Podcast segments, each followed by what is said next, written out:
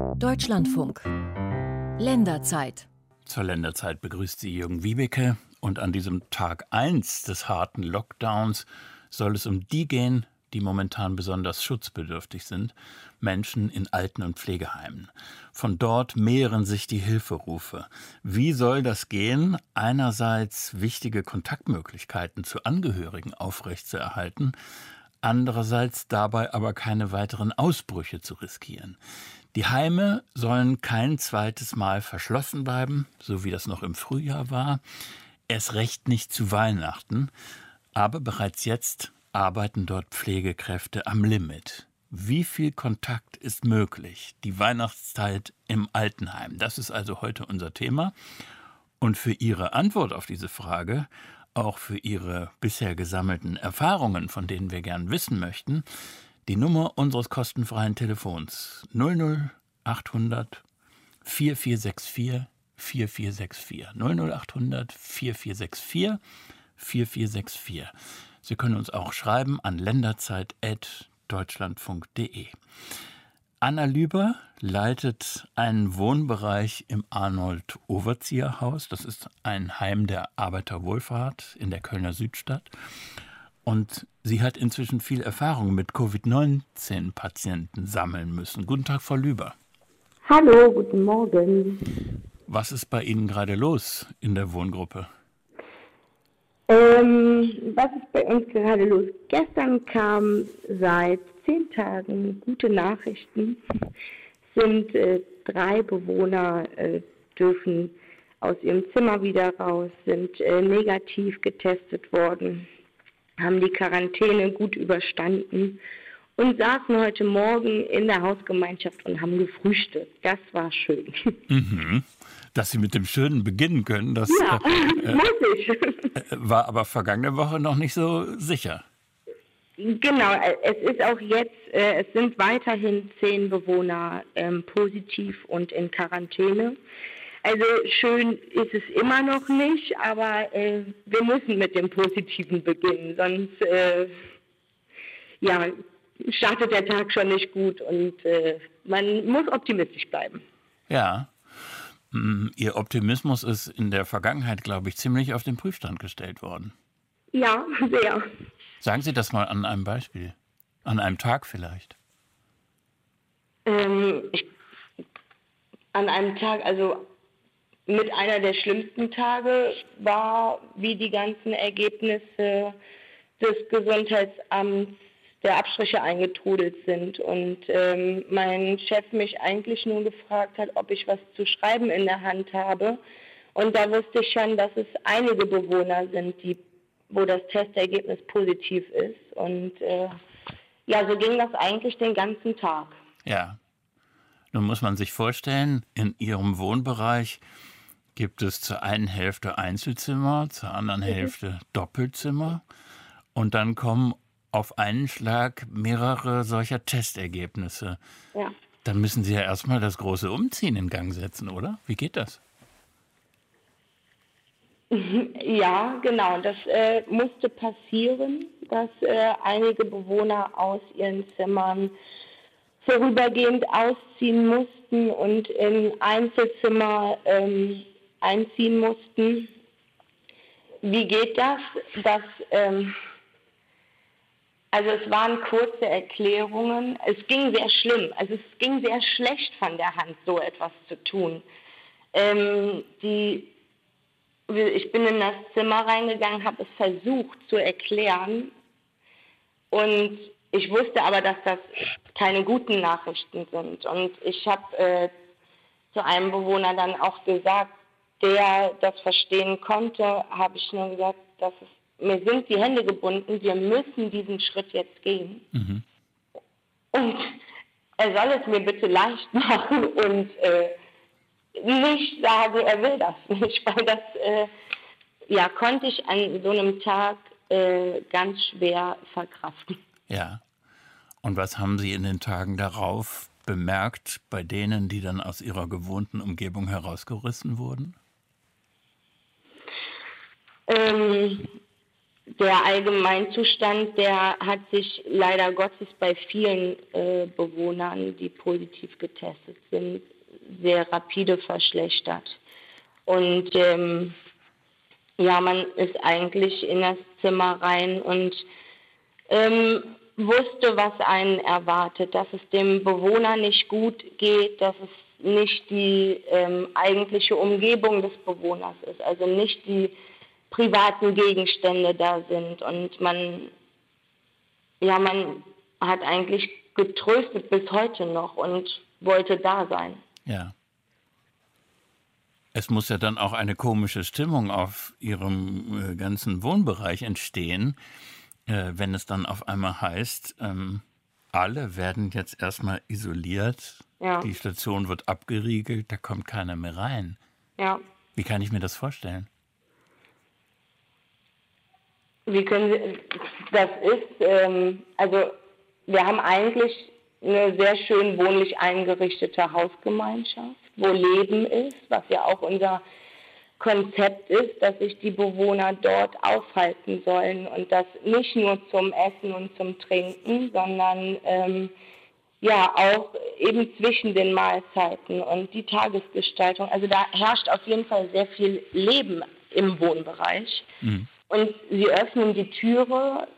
Im Treppenhaus steht schon bitte nicht betreten, großes Schild. Die Aufzüge sind abgesperrt mit äh, großen Tischen, damit auch äh, ja keiner aussteigt oder aussteigen kann in unseren Wohnbereich. Und sie öffnen die Türe und es ist nichts los.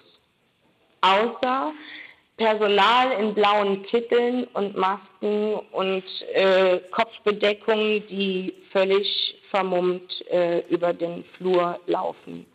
Und das auch eher hektisch und chaotisch als ähm, ja, hm. normal. Was würden Sie sagen? Wie geht es Ihrem Team? Schlecht. Ja, doch, schlecht. Also, beziehungsweise, ich hatte gestern ein Gespräch mit äh, einer Kollegin, ähm, die gesagt hat, man ist eigentlich immer noch voller Adrenalin. Man kommt zum Dienst und man ist froh um die Mitarbeiter, die schon gestern und vorgestern und davor den Tag im Dienst waren, weil die haben ihre Struktur gefunden, weil es kommen ja auch ähm, jeden Tag wieder neue Dinge hinzu. Ich meine, gestern waren es positive äh, Sachen, die hinzugekommen sind, dass nämlich drei Bewohner aus den Zimmern dürfen, aber man muss ja trotzdem jeden Tag wieder seine neue Struktur finden. Mhm. Und daher haben wir dann gestern gesagt, es, ähm, man steckt irgendwie jeden, jeden Dienst oder jeden Tag, jede Schicht voller Adrenalin. Und wenn das rum ist, ähm, werden wir erstmal trauern also das waren die Worte einer Kollegin gestern, weil ja. zwei Bewohner ähm, gestorben sind. Das ist noch gar nicht bei uns angekommen, weil ja, das, da war jetzt einfach bisher ähm, ja keine Zeit dafür. Also man, man hat das natürlich mitbekommen und man war auch da, auch in den letzten Stunden der Bewohner, aber so richtig darüber gesprochen, was wir eigentlich sonst immer machen, an die schönen Zeiten und an die lustigen Geschichten auch gedacht ähm, an den Bewohner, der gestorben ist. Das gab es bisher noch nicht. Und ja, das wird, glaube ich, danach erstmal kommen. Ja. Elisabeth Römisch leitet das Arnold Overzieher Haus, ist also die Chefin von Anna Lüber, die wir hier gehört haben und die uns weiter begleiten wird in dieser Länderzeit. Ja, äh, Frau Römisch, guten Tag. Hallo, guten Morgen.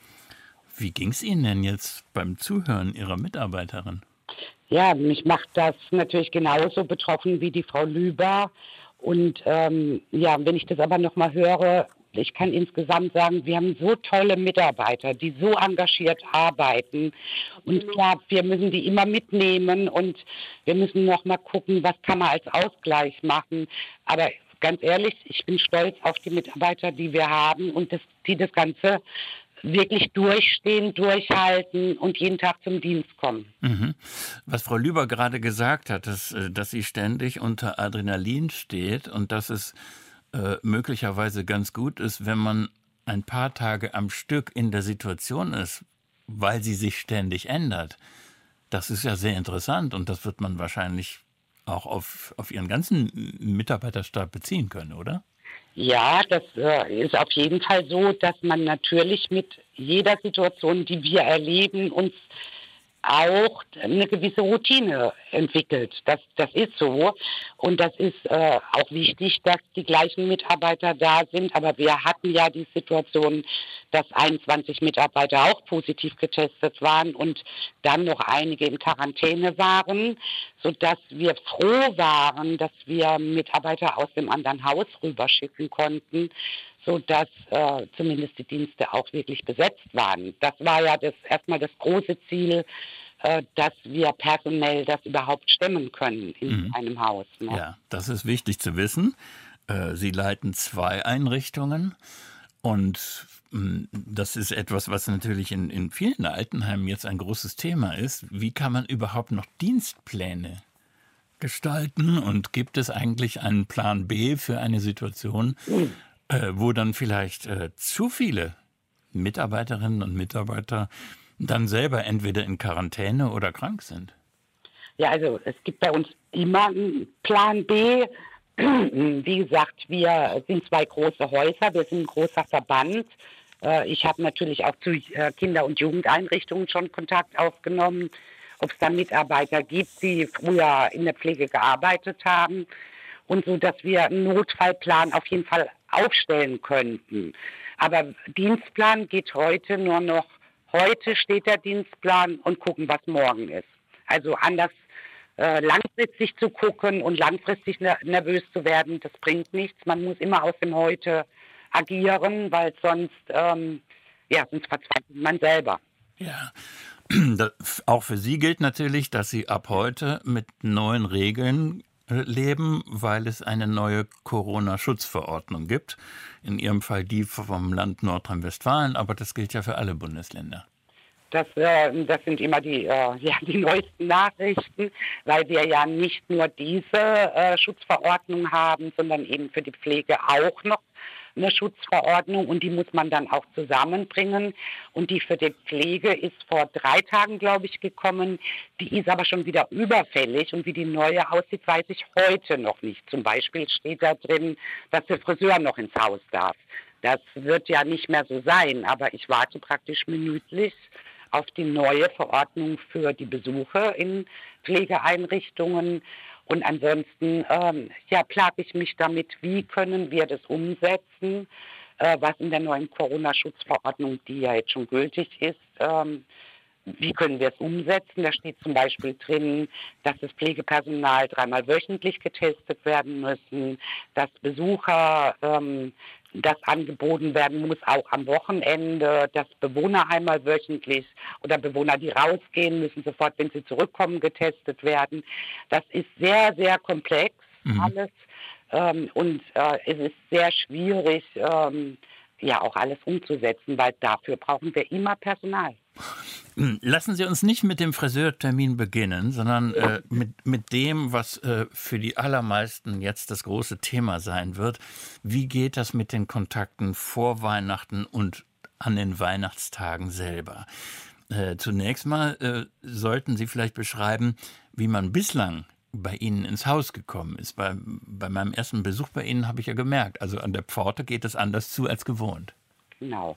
Also wenn Sie bei uns ins Haus kommen, dann bekommen Sie als erstes das Fieber gemessen, dann wird ein Screening durchgeführt, also Sie werden abgefragt, ob Sie zu irgendjemandem Kontaktperson waren, ob Sie Symptome haben. Dann müssen Sie unterschreiben, dass Sie die Verantwortung übernehmen, sich nach den hygienischen Regeln, die da auch nochmal belehrt werden, verhalten. Wenn Sie dann jemand besuchen, können Sie auf das Zimmer gehen. Jeden Tag, jeden Nachmittag und zwar ohne Begleitung. Und zwar kann jeder Besucher, jeder Bewohner zwei Besuche am Tag haben mit jeweils zwei Personen. Ja. Das hat sich aber natürlich jetzt in dem Haus durch das Infektionsgeschehen total verändert. Was genau hat sich verändert? Also ich habe gestern mit äh, dem Gesundheitsamt und äh, mit der Heimaufsicht mit, mich nochmal abgestimmt. Seit gestern sind nur noch Besuche in Besuchskabinen möglich und die Bewohner dürfen nicht raus. Und das Ganze bis zum 22., also eine Woche damit wir das Infektionsgeschehen vielleicht bis dorthin oder hoffentlich eingedämmt haben und dann auch äh, an Weihnachten wieder Besuche zulassen können. Gut, also das müssen wir genauer verstehen. Bislang war es noch so, und so habe ich es auch bei Ihnen erlebt, wenn man die Pforte passiert hat, Fieber gemessen bekommen hat und eben versichert hat, dass man gerade symptomfrei ist, kein Schnupfen und so weiter, dann war der Weg aufs Zimmer möglich und Sie sind dann in das Prinzip Selbstverantwortung gegangen. Das heißt, Sie haben niemanden daneben gesetzt, um zu schauen, ob sich da jemand äh, die Hand gibt oder in den Arm nimmt. Nee, vielleicht noch einen Schritt dazwischen. Sie kriegen bei uns auch eine FFP2-Maske ausgehändigt ja. als Besucher. Ähm, und dann ist es genauso, wie Sie das gesagt haben, dann ist es die Selbstverantwortung. Und da legen wir auch ganz großen Wert drauf, weil ähm, wir als Mitarbeiter, so wie Frau Lüber das auch gerade beschrieben haben, wir haben Beziehungen sowohl zu den Bewohnern als zu den Angehörigen. Und wir sind auf keinen Fall das Ordnungsamt, sondern wir appellieren an die Vernunft von Menschen. Mhm. Ähm, und dass sie die Regeln einhalten, weil wir sehen ja, anhand vom Arnold-Overzieher-Haus, wenn ein Infektionsgeschehen dann mal losgeht, dann ist das kaum mehr zu bremsen. Ja. Also dann, äh, ne, wir hatten ja erst nur zwei Wohnbereiche, in der Zwischenzeit sind alle Wohnbereiche betroffen. Das heißt, das Haus ist zu. Und das ist ja eigentlich die schlechteste Alternative. Ähm, und von daher appellieren wir wirklich eindringlich an die Angehörigen, äh, und natürlich auch an, an die Mitarbeiter, was ihre privaten Kontakte angeht. Und das sehen wir aber, das ist halt ähm, für Angehörige oft ganz, ganz schwierig einzuhalten. Also weiß ich, wir haben gestern ja die Besuchskabinen dann eingerichtet. Ja, und dann gucken wir und dann sitzt ein, ein Bewohner mit seinem Angehörigen ohne Maske bei Mensch ärger dich nicht am Spielen. Was ich ja verstehe. Aber das ist halt für uns eine richtige Gefahr. Ne? Also die haben sich einfach von den Glasscheiben weggesetzt und saßen schön dicht beieinander. Und das ist für uns im Moment äh, sehr schwierig auszuhalten. Hm, ich stelle mir ohnehin vor, ähm, dass diese Besuchskabinen äh, ein Nadelöhr sein werden im Hinblick auf die kommenden äh, Feiertage, äh, weil doch dann gar nicht alle kommen können. Das ist eine ganz andere Situation, als ob man wie bislang auf das Zimmer gehen kann. Genau, also da setze ich meine Hoffnung drauf, dass wir am 22. viel weniger Infektionsgeschehen haben, dass wir das wirklich eingedämmt bekommen haben. Und äh, ich bin halt jetzt gerade am Überlegen, ob ich äh, die Angehörigen nur reinlasse mit einem Schnelltest. Also wir bieten die Schnelltests am 24. an, aber nicht alle Besucher, die an dem Tag angemeldet sind, haben sich für einen Schnelltest angemeldet. Also Sie haben äh, knapp 180 Bewohnerinnen und Bewohner. Wie viele Kabinen haben Sie denn? Wir haben da, ich glaube, 14 Kabinen, so dass äh, wir halt äh, über Anmeldung das regeln könnten. Mhm. Also bis jetzt gehe ich noch von aus, dass Heiligabend die Menschen wieder aufs Zimmer können. Hoffe ich, aber ich kann es ja nicht beeinflussen. Ich, äh, ich muss mich an die Zahlen und an das Infektionsgeschehen halten. Ja. Jetzt geht es um die Schnelltests. Und dazu begrüßen wir dann unseren dritten Gast. Das ist Professor Oliver Corneli. Er arbeitet bei der Uniklinik in Köln als Infektiologe. Und er hat auch seine Verbindungen zu dem erwähnten Arnold Overzieher Haus der Arbeiterwohlfahrt. Arbeiterwohlfahrt. Guten Tag, Herr Corneli. Guten Morgen. Ähm, ich freue mich dabei zu sein und grüße äh, hier vom Telefon Frau Lüber und Frau Römisch sehr herzlich. Genau, denn Sie haben miteinander zu tun, weil die Uniklinik Köln an bestimmten Tagen mit einem Corona-Mobil vor das Haus fährt. Und was ist dann da passiert? Nun, das Corona-Mobil zunächst, wie muss man sich vorstellen? Das ist ein großes Wohnmobil, da könnten sechs Personen Urlaub drin machen. Und dann gehört noch ein äh, noch größeres Zelt dazu, sechs Meter lang, was wir äh, dann als Arbeitsbereich äh, benutzen. Und da bieten wir an, für jeden, der in das Heim hinein möchte, Mitarbeiter oder Besucher, dass wir einen Abstrich machen und einen Test durchführen. Nicht einen Schnelltest, sondern eine sogenannte PCR, also der Test, der noch ins Labor geschickt wird und aber nach ähm, einigen Stunden dann fertig ist. Das ist ein Forschungsprojekt gewesen, was jetzt auch endet, diese Woche glaube ich sogar. Äh, was war denn Ihr Forschungsinteresse? Das ist richtig, das endet am 18., also jetzt am Freitag ist der letzte Tag. Dann haben wir zwei Monate lang uns vor Seniorenheime bestellt, immer einen über den anderen Tag. Man konnte also zwei bis dreimal pro Woche sich testen lassen. Die Überlegung ist, wenn man in der PCR-Untersuchung, das ist ja eben die, die genaueste Untersuchung, deswegen dauert sie auch einige Stunden, wenn man darin ein negatives Ergebnis hat, also da kein Virus gefunden wird in dem Abstrich, dann ist derjenige, dessen Test das ist, für zwei bis drei Tage nicht ansteckend. Das war die Überlegung. Das kann man so ableiten aus den Erfahrungen aus der ersten Welle aus den äh, ersten Fällen, die es seinerzeit in München gab. Da ist das sehr gut aufgearbeitet, wer hat wen wann angesteckt und daraus und aus einer zweiten Studie kann man ableiten, dass man zwei bis drei Tage sozusagen auf der sicheren Seite ist. Deswegen auch die Taktung mit alle zwei bis drei Tage einen Test anzubieten. Und wir wollten damit zeigen, dass diejenigen, die sich regelmäßig testen lassen, keine Infektionsgefahr für die anderen darstellt. Herr Corneli, wir müssen auch auf der sicheren Seite sein. Nach den Nachrichten sprechen wir weiter. Und 00800 4464 4464 ist Ihre Gelegenheit, Ihre Gelegenheit, um eigene Erfahrungen mitzuteilen zur Situation in den Altenheimen. Wie viel Kontakt ist möglich? Die Weihnachtszeit im Altenheim, das ist unser Thema in der Länderzeit. Es begrüßt Sie noch einmal Jürgen Wiebeke und Sie sind eingeladen, eigene Erfahrungen beizusteuern, was in den Altenheimen gerade los ist und wie der Spagat zwischen wichtigen sozialen Kontakten einerseits und dem Infektionsschutz andererseits gelingen kann. 00800 4464 4464 lautet die Nummer unseres kostenfreien Hörertelefons und die Mailadresse länderzeit.deutschlandfunk.de. Unsere Gäste heute Elisabeth Römisch, sie leitet zwei Häuser der Arbeiterwohlfahrt in Köln. Anna Lüber arbeitet in, arbeitet in einem von beiden, nämlich im Arnold Overzieher Haus in der Kölner Südstadt als Wohnbereichsleiterin. Und Professor Oliver Corneli ist ein Infektiologe an der Uniklinik in Köln. Und wir waren genau an dem Punkt, Professor Corneli, dass Sie berichtet hatten von der Arbeit Ihres Corona-Mobils vor den Altenheimen. Dort werden die PCR-Tests durchgeführt und dann hatten Sie zuletzt gesagt, wenn ein solches Ergebnis negativ lautet, dann hat man die Sicherheit für zwei bis drei Tage, dass man dann auch ähm, risikolos einen Besuch durchführen kann. Und was ja gerade auch für Menschen, die nicht so gut orientiert sind, wichtig sein dürfte, Herr Corneli, dann kann man vielleicht sogar in einer solchen Situation auf die Maske verzichten, oder? Ja, wenn man dann mit dem Angehörigen, den man besucht, allein im Raum ist, dann würde das bedeuten, dass man auch die Maske abnehmen kann.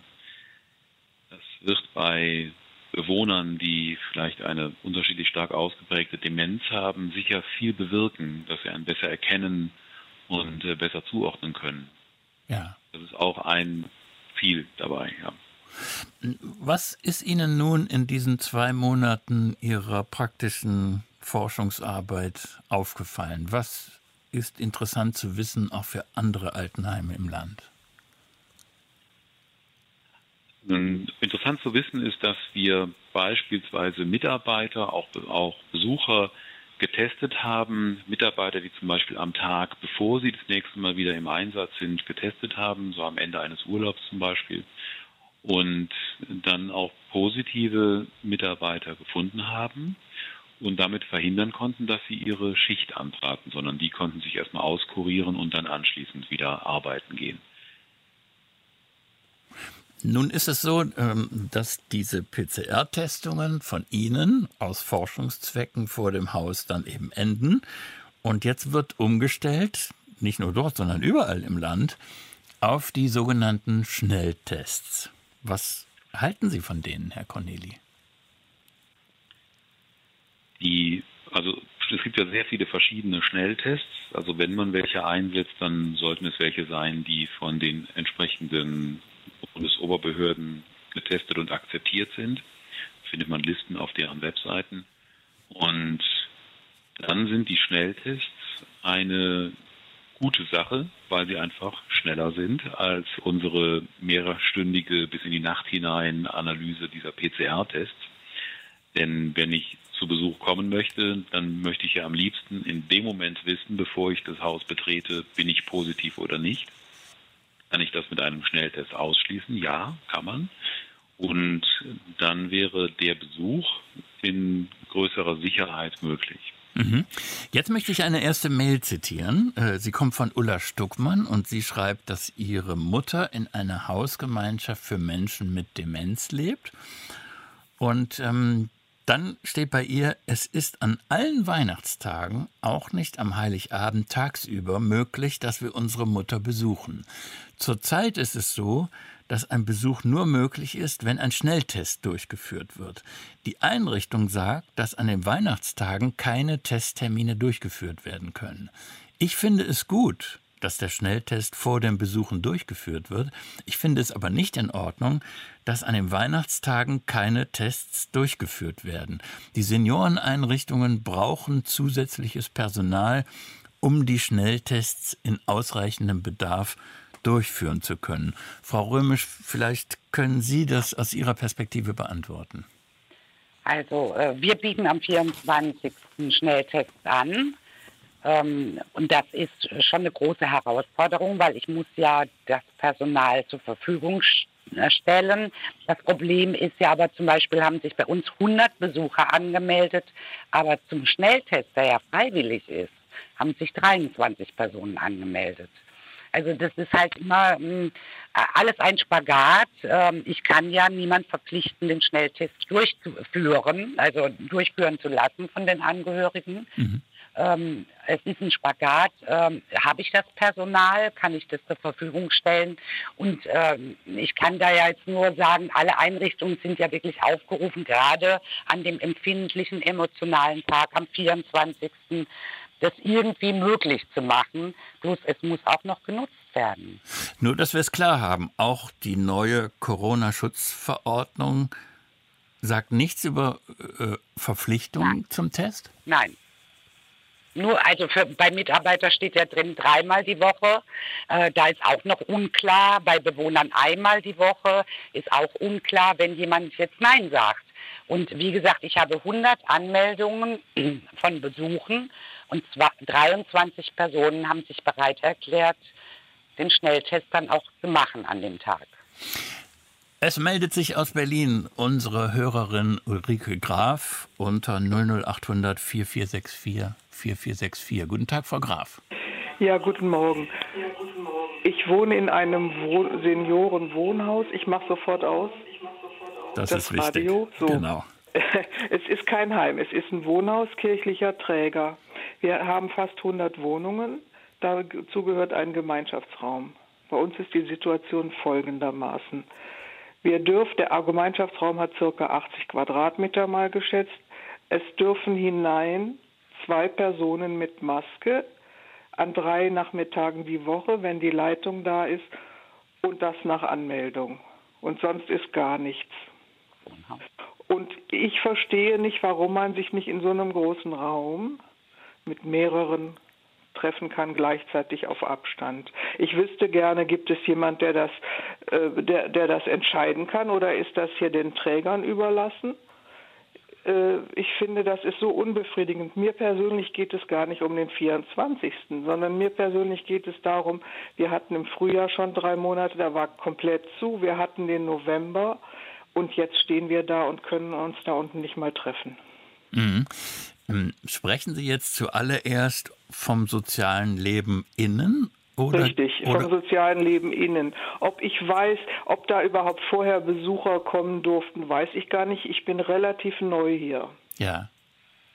Aber das soziale Leben innen ist, ist findet, da findet gar nicht statt, dass man einfach mal aus, wir haben 40 Quadratmeter Wohnungen, dass man da mal rauskommt und einfach ein paar Leute sieht. Was beobachten Sie denn als Folge von, von diesem Mangel an sozialer Begegnung? Also ich beobachte an mir, ich, ich, ich werde zunehmend depressiver und habe den Eindruck, bei den anderen, die sehe ich kaum, aber den Eindruck habe ich auch, ist ja auch klar. Mhm. Und ich wüsste gerne, kann man nicht wenigstens, und an drei Nachmittagen die Woche, kann man nicht wenigstens in dem Raum ein paar Grüppchen verteilen auf Abstand? Ich, wer ist da zuständig und entscheidet das überhaupt? Gut, jetzt ist es schwierig wahrscheinlich für Sie, Elisabeth Römisch, weil Sie äh, genug geplagt sind mit den Veränderungen von einerseits Landes-Corona-Schutzverordnungen und andererseits natürlich auch immer Regelungen mit dem städtischen Gesundheitsamt dann eine Antwort zu geben für die Situation in Berlin, Frau Römisch. Und trotzdem werden Sie das Problem ja kennen. Ja, also ich kenne das Problem. Ähm, das kann jetzt nur Berlin-spezifisch sein, weil bei uns ist beim Servicewohnen, so habe ich die äh, Hörerin ja verstanden, gibt es gar keine Regelungen, ähm, sondern da ist das wie äh, bei jedem, der zu Hause wohnt. Und natürlich, äh, zum Beispiel, wir haben ja auch Restaurants in den Pflegeeinrichtungen und die Restaurants sind bei uns, wenn jetzt nicht gerade ein riesiges Infektionsgeschehen ist, offen und äh, da wird der Abstand eingehalten und die Bewohner haben ein Gemeinschaftsleben. Und da müsste man sich halt gucken, welche äh, landesweiten ähm, Regelungen trifft dazu und was sagen die Städte noch dazu. Es kann nur sich um eine städtische Regelung eigentlich handeln. Ja, aber mich würde noch interessieren, und äh, Frau Lüber, vielleicht sind Sie da die Richtige, um das zu beantworten, ähm, wie sich eigentlich das soziale Leben im Inneren verändert hat. Wir reden viel jetzt, gerade mit Blick auf Weihnachten, äh, von äh, Kontakten von draußen ins Heim hinein, aber es gibt ja eben auch ein soziales Leben, unabhängig davon, ob jemand zu Besuch kommt oder nicht. Ja, also die Angehörigen, die rufen seit dieser Woche äh, permanent auf jeden Fall an und fragen, was ist mit Weihnachten. Ähm, aber sie wollten jetzt innen wissen, ja? Also genau. den Bewohnern untereinander. Mhm. Ähm, es ist, es wurde ja wie auch im Sommer und im Frühjahr vieles abgesagt. Also wir hätten eigentlich ein Wintermärkchen gehabt. Wir bei uns im Garten stehen zwei Weihnachtsmarktbuden, die extra beschafft worden sind. Ähm, da könnten jetzt die Bewohner vom Wohnbereich 3 die letzten zwölf Tage nicht hingehen. Ähm, also es ist alles weniger, aber vor der Quarantäne fand ich, waren wir sehr flexibel, was die Umstrukturierung der Angebote angeht. Also. Nun hat Frau Graf aus Berlin sehr offen eingeräumt, dass sie das Gefühl hat, depressiv zu werden in einer ja. solchen Situation. Ist das eine Beobachtung, die Sie auch machen? Ja, das äh, glaube ich. Also man hat ja deutlich weniger Kontakte. Also dieses Gemeinschaftsleben findet ja eben nicht statt. Wenn, findet es bei uns alles auf Abstand statt, auf anderthalb Meter Abstand. Und die Verbindungen, die fehlen absolut. Also ich merke es ja auch bei mir im Privaten. es ist ja alles sehr eingeschlafen. Ja. Frau Graf, besten Dank, dass Sie sich gemeldet haben. Maria Held hat sich auch am Hörertelefon gemeldet und sie schreibt oder hat uns ausrichten lassen, wir sollten mal erklären, wie es immer zu Infizierungen in Wohnheimen kommen kann. Es sei ihr unerklärlich, dass besonders in den Heimen, wo eh höchste Vorsichtsmaßnahmen und Isolation herrscht, noch so viele Infizierungen täglich entstehen können. Wenn wir jetzt äh, Ihre Situation, Frau Römisch, in Ihren beiden Häusern mh, zugrunde legen, äh, klappt das noch zu verfolgen, ähm, wie eine Infektionskette entstanden sein kann? Nein, das klappt überhaupt nicht mehr. Und das ist ja sehr erstaunlich, weil wir im Arnold-Overzieher-Haus äh, das äh, Super Corona-Mobil dreimal wöchentlich stehen hatten und im Theo Braun-Haus, also in dem anderen Haus nicht. Und das größte Infektionsgeschehen haben wir interessanterweise jetzt im Arnold-Overzieher-Haus. Und da sieht man ja, dass es, ähm, es ist nicht greifbar. Wo kommt es her? Wer bringt es mit? Wie wird es verteilt? Ähm, also wir machen, wir haben uns da wirklich einen Kopf gemacht, um rauszufinden, ähm, ja, wie wird es denn jetzt hier im Haus verteilt?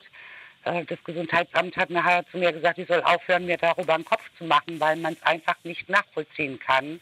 Wir versuchen natürlich alle Kontaktpersonen ähm, äh, äh, rauszufinden, die äh, zu jemand Kontakt hatten, der Covid-19 ist. Aber es ist, ähm, ja, wir haben aufgegeben. Es ist nicht rauszufinden, wie kommt es rein, wer bringt es mit und wie wird es verteilt. Professor Corneli, wollen Sie das vielleicht ergänzen? Ja, sehr gerne. Ähm, ein wichtiger Schritt, den wir noch tun können, ist ähm, statt der dieses chirurgischen Mund-Nasenschutzes oder sonstiger Masken FFP2-Masken zu verwenden. Frau Römisch hatte ja vorhin schon erwähnt, dass das in ihren Häusern der Fall ist, dass FFP2-Masken ausgegeben werden, auch an Besucher. Ähm, das ist sicher sehr wichtig, um, um da noch das Letzte rauszuholen, was man aus einer Maskennutzung rausholen kann. Und der zweite Punkt ähm, ist, wir brauchen verpflichtende Tests. Wer nicht getestet ist, kann auch nicht ins Heim. Das wäre, weiß nicht, ob das umsetzbar ist, aber das wäre ähm, die zusätzliche Sicherheit, die wir benötigen. Mhm. Also verpflichtende Tests, das haben wir ja gerade geklärt, stehen jetzt nicht in der Verordnung mit drin. Es basiert auf Freiwilligkeit. Aber Frau Römisch, was tun Sie denn, um äh, Besucherinnen und Besucher zu überzeugen? Wie, wie kann man sich das praktisch vorstellen, solche Gespräche darüber? Also wir sprechen praktisch ununterbrochen. Ich bin abends so, dass ich kein Wort mehr rausbringe. Ähm, wir schreiben, wir haben ich habe noch nie in meiner ganzen Berufslaufbahn so viel Angehörigenschreiben rausgeschickt. Wir setzen uns auf unsere Internetseite, wir stehen vorm Haus, sprechen die Menschen an, wenn die kommen zu Besuch. Also wir geben da wirklich alles, um Überzeugungsarbeit zu leisten. Ähm, aber ich weiß ja nicht, ähm, Herr Professor Corneli, ob ich das sagen kann, aber es ist ja zum Beispiel im Arnold-Overzieher-Haus dass Angehörige sich haben regelmäßig testen lassen. Das waren wirklich sehr, sehr wenige, weil viele Menschen denken, ich lasse mich einmal testen, ich habe nichts, habe keine Symptome, ich bin gesund. Also das, ähm, das ist ja wie in der ganzen Bevölkerung. Dass man, man sieht den Virus halt nicht, manche spüren ihn auch nicht und das macht es, glaube ich, so schwierig. Und bei Ihren äh, Mitarbeiterinnen und Mitarbeitern?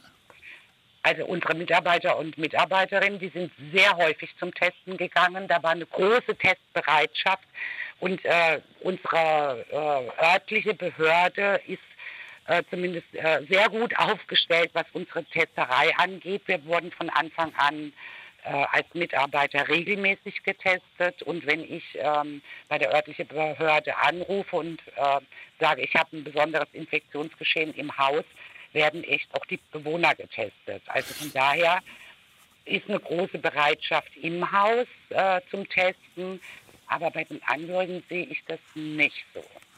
Frau Rethammer-Link meldet sich aus Schwander. Schönen guten ja. Tag. Ja, grüß Gott. Äh, ich bin ein bisschen aufgeregt, aber ich war im Januar bei meiner Freundin zum letzten Mal und dann im Juli wieder. wieder ne? Ich habe mich angemeldet, das lief alles mit Desinfektion und Kleidung. Die liegt im Altenheim, die ist schwerst behindert. Die kann ihre beiden Hände nicht mehr gebrauchen. Also sie kann nichts trinken, sie kann, sie kann nicht zur Glocke reif, äh, greifen, sie liegt ganz alleine in dem Zimmer, die Tür ist zu und also nur ihre Stimme. Also es ist erbärmlich. Jetzt wird es zwei Jahre und ist 76 Jahre alt. Hochintelligente Frau, aber das hilft nichts, wenn man so da liegt. Ne? Und ich habe sie dann angefasst. Ich habe am Po hingefasst und habe gespürt, ein Pflaster. Decubitus. Ich habe in den letzten Jahren in meinem Berufsleben im Altenheim gearbeitet. Und ich habe gearbeitet in München 78. Ich habe einen Schwesternhelferinnenkurs gemacht damals und habe dann äh, in der Zwischenzeit, wo man dann zu Hause war, Überbrückung oder lernen konnte, dann war ich im Altenheim ehrenamtlich. Was ich da gesehen habe, ich bin krank geworden, ich habe Depressionen bekommen. Eine Frau hat zu mir gesagt, bitte bringen Sie mir einen Strick mit, dass ich mich aufhängen kann. Das klingt furchtbar, was Sie sagen, Frau Rethamer-Link, aber ähm, was Sie zuletzt gesagt haben, das klingt schrecklich. Äh, ich suche jetzt noch bei dem, was Sie gesagt haben, nach dem Bezug zur Corona. Zur Corona-Situation. Ja, wissen Sie was? Jetzt rühren sich so viel, wir dürfen nicht hin. Ich bin zu meiner Freundin, bin ich hingefahren, oft Vormittag, Mittag, Nachmittag, zu jeder Tages- und Fastnachtzeit. Und da waren fast keine Besucher dort. Mhm. Die wenigsten, die Leute sitzen dort, die warten auf den Tod. Ich singe gern mit den Leuten, habe ich gesungen, manche haben mitgesungen, die schauen dann, die blühen dann direkt auf. Das wissen Sie, und jetzt schrei es. Das ist zynisch ist das. Ich finde das zynisch. Die Leute es sind so viele, ich bin wirklich oft hingefahren, weil ich drei Kilometer nur hin hatte mit dem Radl und habe sie besucht. Jetzt geht es ja nicht mehr. Ne? Und ich verstehe auch nicht, wieso Corona da reinkommen kann. Das muss ja von außen kommen. Die Leute kommen ja nirgends hin. Gut, wir haben das besprochen, ja? Äh, dass das heute schwierig ist, die Infektionsketten äh, nachzuverfolgen. Ähm, aber einen wichtigen Punkt haben Sie beschrieben, über den wir noch äh, ausführlicher reden sollten. Ähm, ich würde das jetzt mal den Preis der Einsamkeit nennen. Ähm, ich, und das ist vielleicht der Punkt, Anna Lüber, vielleicht versuchen Sie sich daran nochmal zurückzublicken auf die Erfahrungen des ersten Lockdown, äh, wo ja tatsächlich Besuche über viele Wochen hinweg nicht möglich waren. Und das soll sich jetzt nicht wiederholen. Das war der Wille der Runde von Frau Merkel mit den Ministerpräsidenten, dass die Besuche ausdrücklich erlaubt werden sollen. Wie blicken Sie denn darauf zurück, auf diese Erfahrungen vom Frühjahr, Frau Lüber? Ähm, ja, das war im April, Mai gewesen, wo äh, das Haus für Besuche nicht geöffnet waren. Und dann wurde es doch ganz an Muttertag wieder geöffnet und alle wollten natürlich zu ihren äh, Müttern rein. Ja. Also jetzt, genau, das Ziel ist es ja eben nicht, dass jetzt die Besuche, das Ziel ist es, dass die Besuche jetzt stattfinden können, eben nicht auf den Zimmern, sondern dann in den Besucherkabinen, dass diese Vereinsamung eben nicht stattfindet. Und dass die Kontakte zu den Angehörigen weiter stattfinden können. Es ist, ja. Was haben Sie denn beobachten können, was der Preis war für diese Maßnahmen, dass Menschen eben keinen Besuch haben konnten? Es war schon, wir haben auch viele, viele Angehörige, die sehr regelmäßig zu Besuch kommen. Also ob es täglich ist oder ob es ähm, mehrfach in der Woche ist. Und so ein Telefonat konnte einen persönlichen Besuch natürlich überhaupt nicht aufwiegen.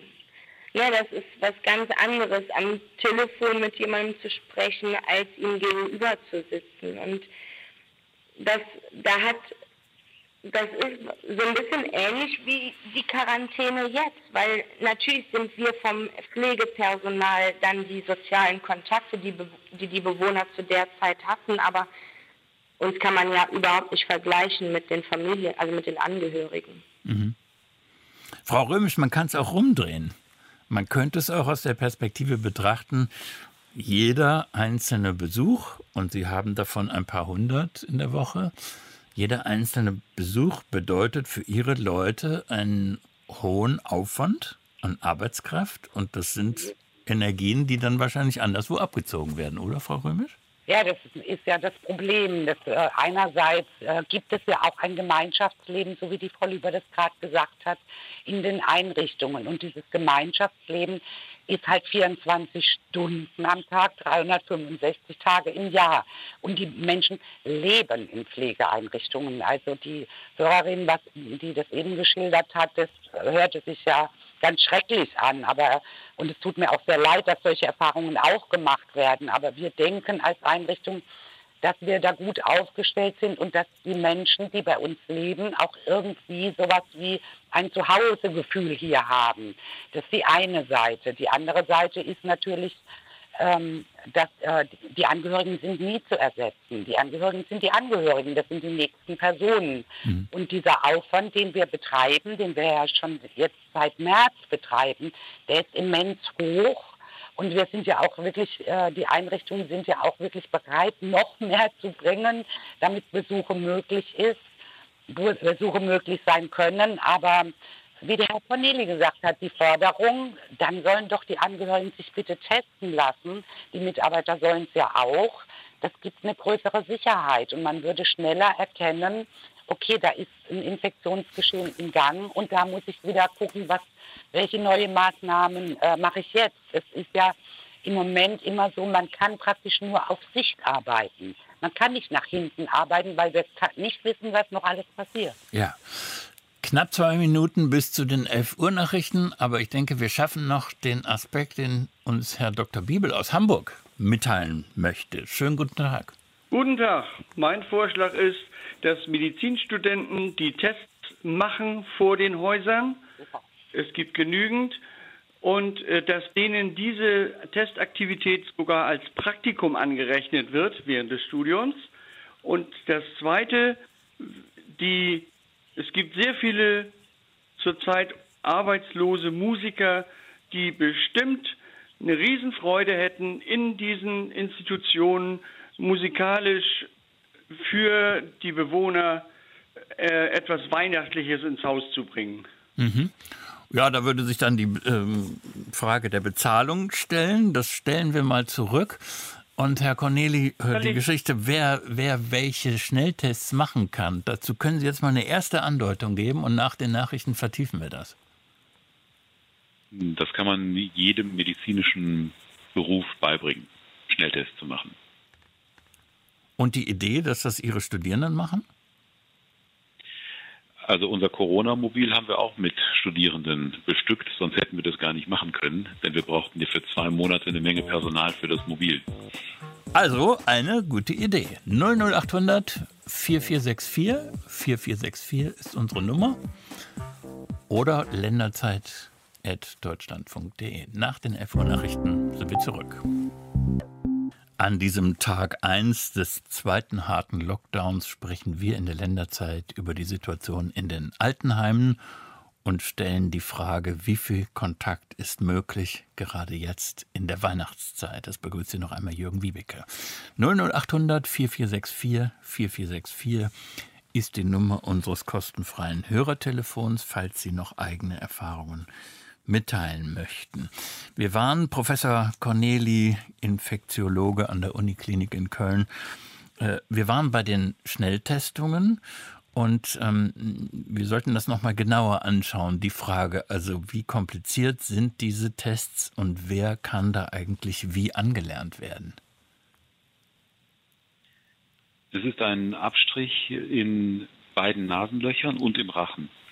Und beide Nasenlöcher, das bedeutet nicht irgendwie vorne, wo man den Tupfer sozusagen noch komplett sieht, sondern der Tupfer wird etwa horizontal bei leicht zurückgeneigtem Kopf, etwa horizontal eingeführt, so mit Zielrichtung da, wo die Ohren, wo der, der äußere Hörgang ist ähm, und verschwindet also schon so einige Zentimeter im Nasenrachenraum.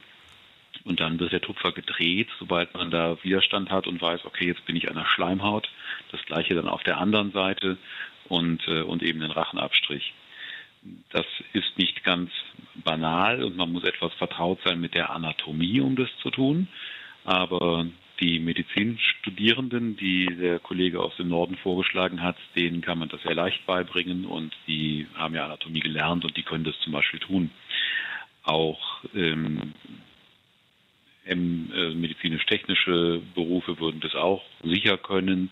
Äh, ganz bestimmt äh, alle äh, Berufe in der Gruppe der, der Krankenpflege und Altenpflege würden das ebenfalls erlernen. Mhm.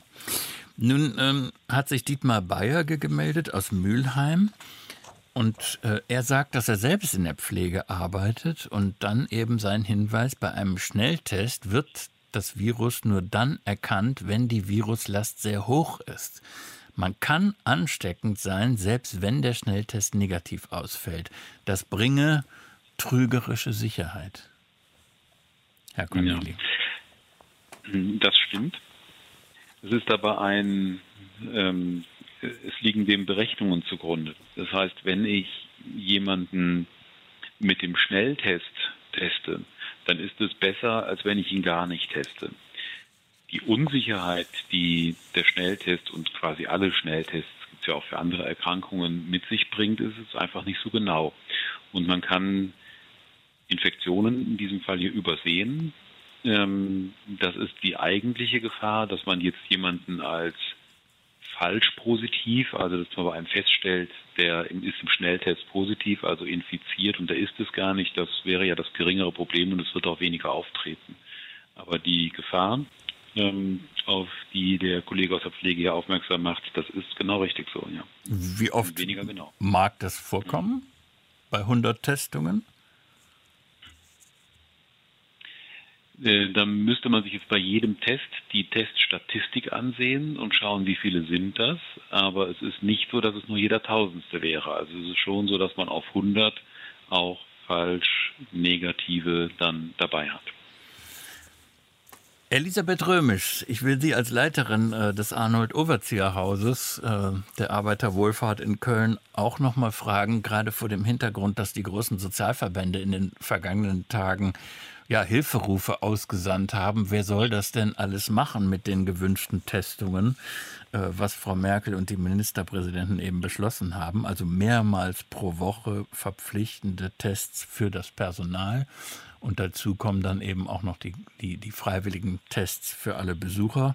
Ähm, wie läuft es bei Ihnen? Wer kann das machen? Wer soll das machen? Und was ist der Preis?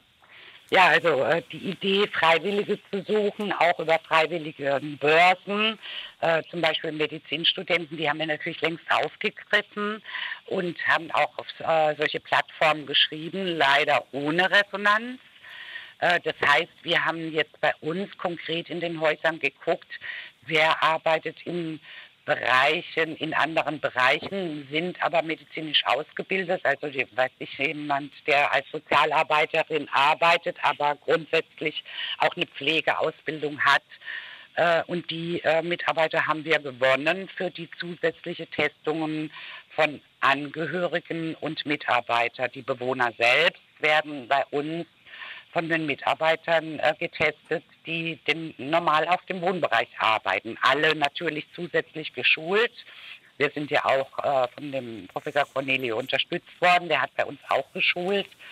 Ähm, das ist schon, und das geht natürlich, das sind Zeiten, das geht natürlich der Betreuung der Bewohner ab. Das muss man ganz realistisch sehen. Ne? Weil wir haben natürlich jetzt irrsinnig viele Zusatzaufgaben, aber wir haben ja unsere originäre Aufgabe nicht verloren über Corona, sondern wir, die originäre Aufgabe ist eben eine sehr gute Pflege und Betreuung zu machen. Mhm.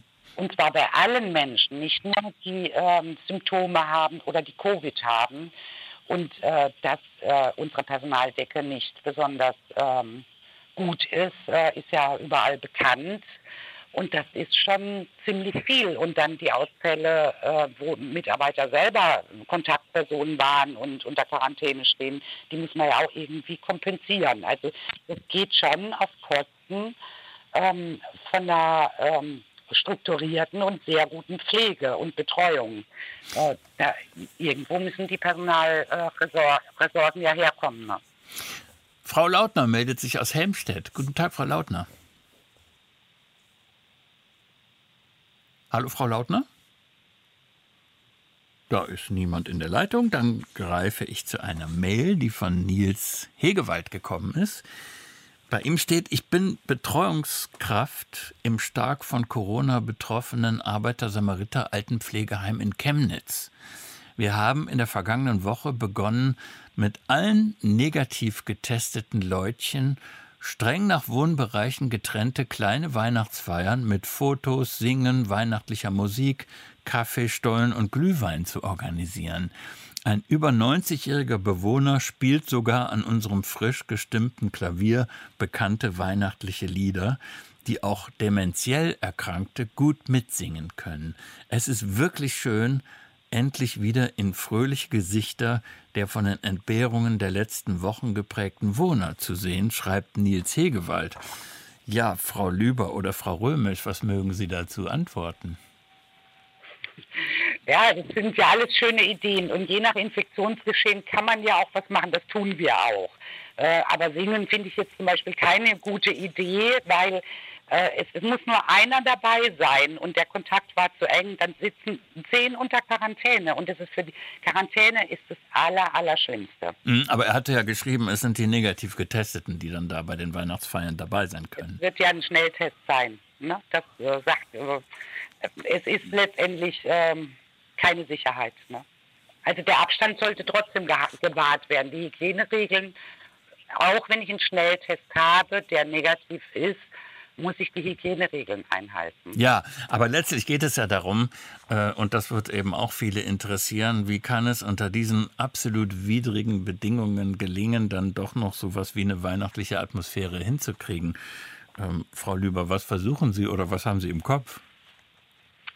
Ich habe heute Morgen die Tische im Wohnbereich in der Hausgemeinschaft äh, schön eingedeckt und die Weihnachtsgestecke drauf gemacht, weil ich wusste ja heute ist die Hausgemeinschaft wieder ein bisschen stärker besucht, weil insgesamt äh, ja seit gestern sieben Bewohner dort frühstücken können und ihr Mittagessen dort essen können. Und ich wollte, dass wenigstens die Tische nach Vorweihnachtszeit aussehen. Mhm. Wahrscheinlich sind solche atmosphärischen Dinge auch jetzt noch mal wichtiger als sonst. Absolut. Gibt es noch Kleinigkeiten, die man machen kann, ohne dass es mit Infektionsschutz dann gleich kollidiert? Ja, vielleicht kann ich noch mal was dazu sagen. Ja, gerne. Ähm, zum Beispiel, was Frau Lüber vorhin gesagt hat, wir haben, wir haben große Gärten, da haben wir ja. Weihnachtsbuden aufgebaut. Ja. Ähm, und sobald wir die wieder öffnen können, wenn das Infektionsgeschehen ein bisschen kleiner ist, dann können Bewohner da hingehen und können sich einen Glühwein holen, also auch in den Abendstunden. Und das sind ja weihnachtliche Atmosphären.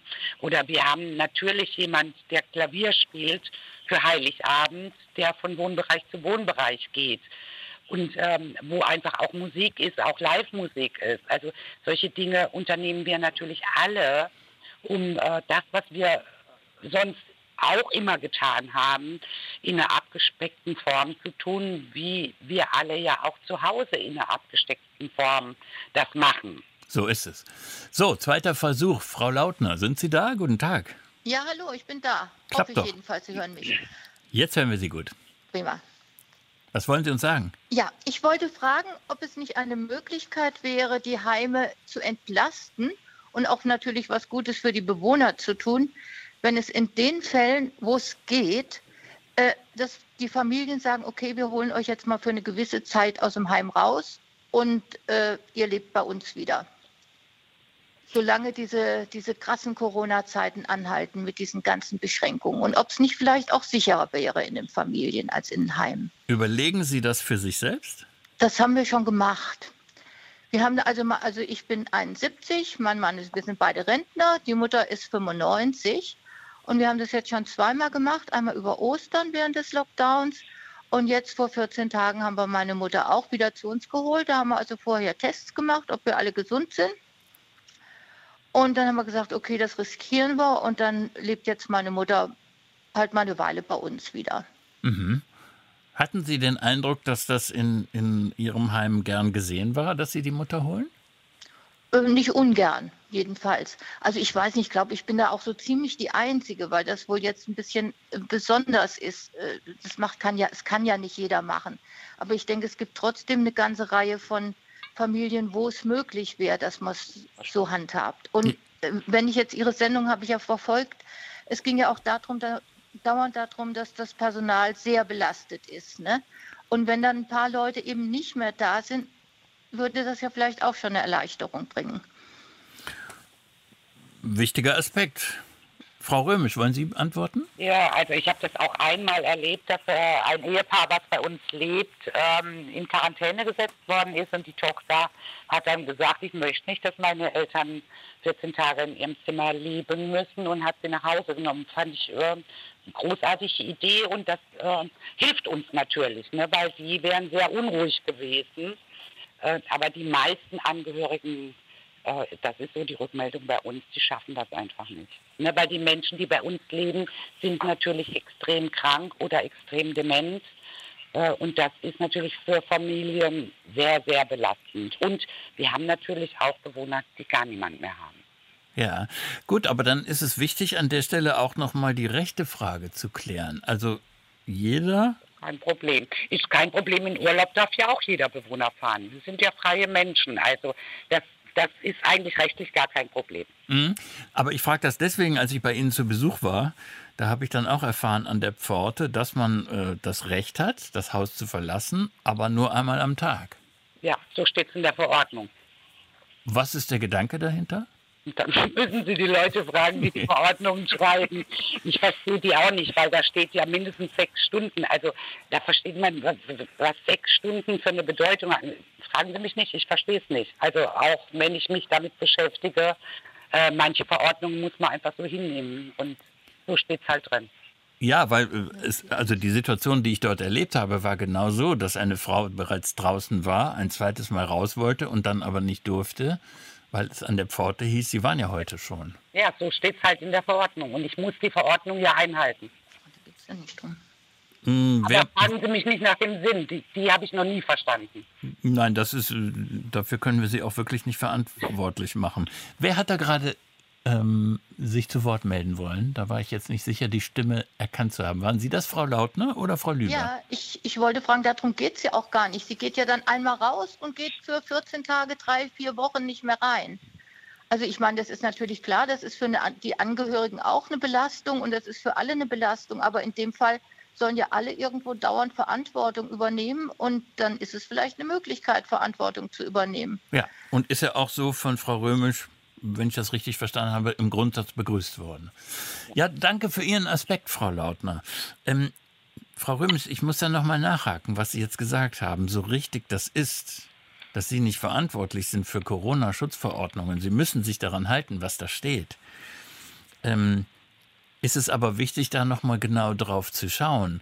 Haben Sie den Eindruck, dass das, was Ihnen auferlegt wird, immer klug und weise ist?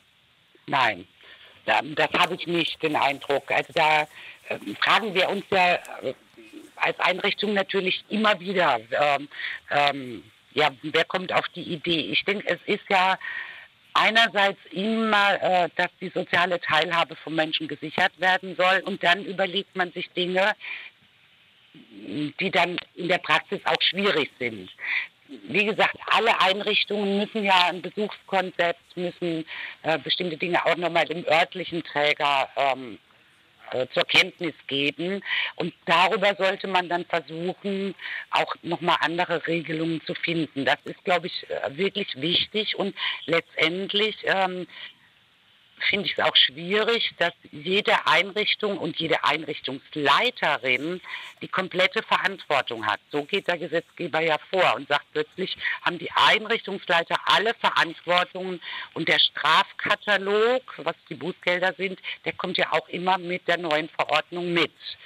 Und ähm, das macht es auch nicht einfacher. Also das ist ähm, wie gesagt, die Verordnungen sind eine Sache, das Besuchskonzept ist wieder eine andere Sache.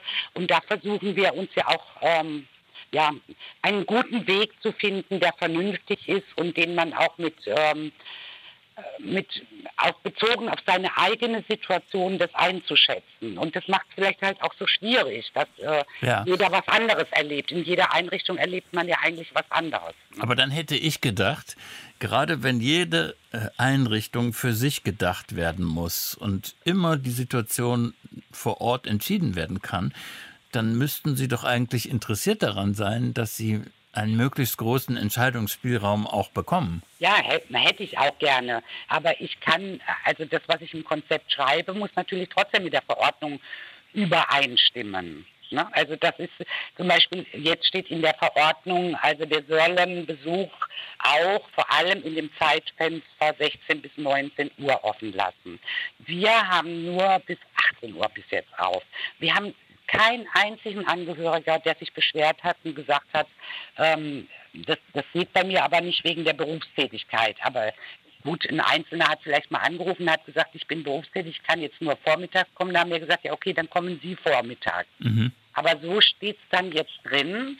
Und das heißt, ich muss wieder eine Verordnung umsetzen, die für unser Haus völlig unsinnig ist. Also was nur zusätzliche Belastung ist, weil dann muss ich an der Tür länger jemand stehen haben, der eben diese ganzen Belehrungen macht, der das Fieber misst, äh, der die Desinfektion durchführt. Und ähm, ja, es ist immer so ein Widerstreit zwischen der Verantwortung des Einzelnen und den Verordnungen und was dann noch verhandelbar ist mit dem örtlichen Träger. Da muss man halt gucken. Ja, das ist gut, dass wir heute die Gelegenheit haben, da auch Einblicke zu bekommen. Frau Lüber, ich würde Sie gern als Wohnbereichsleiterin auch noch mal fragen. Ich weiß ja von Ihnen beiden, dass Sie jeden Tag mehrmals telefonieren müssen mit dem örtlichen Gesundheitsamt. Um was geht es da genau und wo hakt es in diesen in dieser Kommunikation? Also ich hatte bisher äh, nur Telefonate vom, mit dem Gesundheitsamt über äh, die positiv getesteten Bewohner und über ihre Vorerkrankungen. Die weitere Kommunikation im Gesundheitsamt kümmert sich Frau Römisch drum. Mhm. Ja, dann können Sie, Frau Römisch, das ja auch nochmal sagen. Ja, also das Gesundheitsamt macht halt verschiedene Schritte. Und für die verschiedenen Schritte gibt es immer eine neue Abteilung. Also die eine fragt äh, eben die Diagnosen ab, die andere äh, fragt die, die Kontaktdaten ab, die nächste möchte die Telefonnummern noch haben. Und dazu kann ich nur sagen, obwohl ich mit dem Gesundheitsamt versucht habe zu verabreden, ich schicke Ihnen alles per Listen. Da steht alles drin. Und jeden Tag schicke ich diese neuen Listen, also auch mit Kontaktpersonen, mit Diagnosen, mit Telefonnummern. Trotzdem werde ich zum Beispiel am Wochenende 20 Mal angerufen und manchmal rufen auch drei Mitarbeiter wegen dem gleichen an. Da sieht man halt, dass die Gesundheitsämter auch völlig überfordert sind.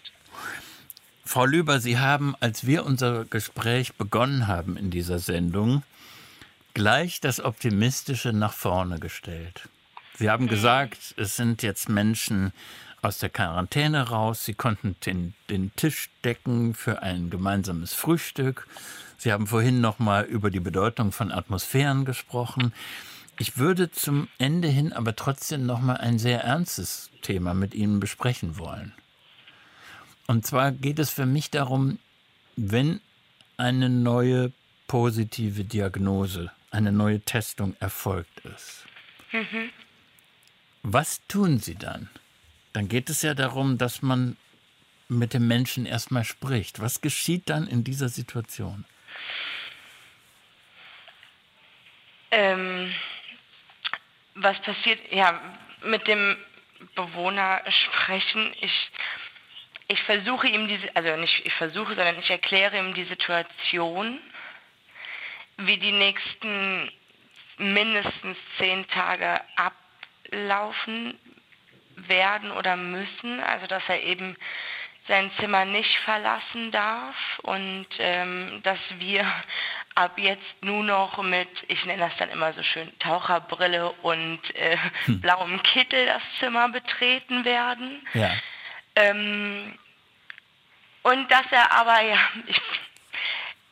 Full Service auf dem Zimmer erhält, also alle Mahlzeiten ins Zimmer bekommt und äh, ja, dass dann die nächsten zehn Tage genauso aussehen. Und dann komme ich meistens schon mit äh, den Hygieneartikeln rein, also mit einem Wäsche, mit einer Wäschetonne, mit einem Mülleimer und ja versuche auch die Dinge zu erklären, was das ansteckende Material ist, dass man gut zusammenarbeiten kann in diesem Zimmer dann. Ja. Führen Sie auch Gespräche darüber, was passieren soll, wenn es ernst wird? Ja, auch die führe ich. Vielleicht können Sie darüber noch etwas sagen.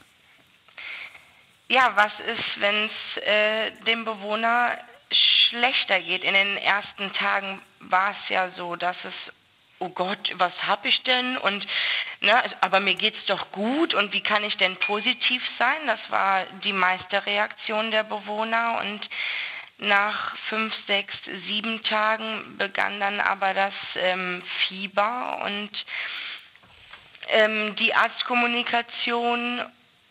Und dann habe ich auch Gespräche geführt, was machen wir, wenn sie Luftnot bekommen? Und ähm, wollen sie ins Krankenhaus und ähm, oder habe das gegebenenfalls mit den Angehörigen, mit den Bevollmächtigten, mit den Be Betreuern besprochen.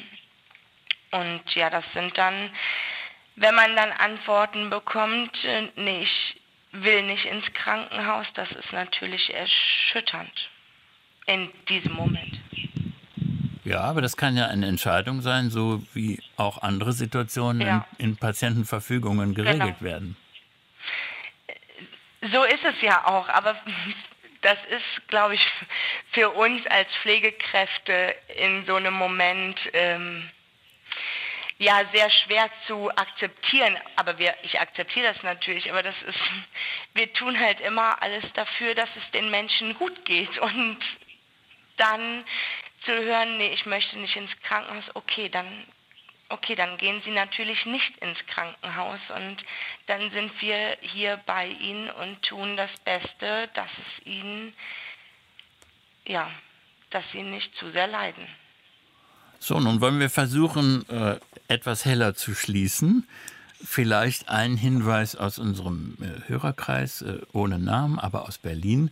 Gibt es die Möglichkeit, sich freiwillig über die Weihnachtszeit in Altenheimen zu engagieren? Wo finde ich Angebote? Frau Römisch, ist das willkommen oder wäre das noch eine nächste Störung für Sie in diesen chaotischen Tagen? Ist sehr willkommen und wie gesagt, wir würden halt einen Schnelltest vorher durchführen äh, und das an jedem Tag, äh, um da mögliche Sicherheit zu haben. Und bei uns wäre es sehr willkommen. Und was können das für Aktivitäten sein? Das können die unterschiedlichsten Aktivitäten sein. Das kann die Eingangskontrolle sein, das kann auf dem Wohnbereich in den Hausgemeinschaften sein, das kann im Restaurant beim Bedienen sein. Also da gibt es ganz viele Möglichkeiten. Gut, Und dann. Vorlesen, ne? Und das geht ja auch. Ne? Dann wünschen wir alles Gute für die kommende Zeit auch für die Weihnachtstage. Ganz herzlichen Dank, Elisabeth Römisch und Anna Lüber aus dem Arnold Overzieher Heim in Köln, Professor Oliver Corneli von der Uniklinik in Köln, Infektiologe. Und hier geht es gleich nach den Nachrichten mit Umwelt und Verbraucher weiter. Ein Thema, Einweg- oder Baumwollmaske. Was ist besser? Jürgen Wiebeke verabschiedet sich mit bestem Dank für die Länderzeit.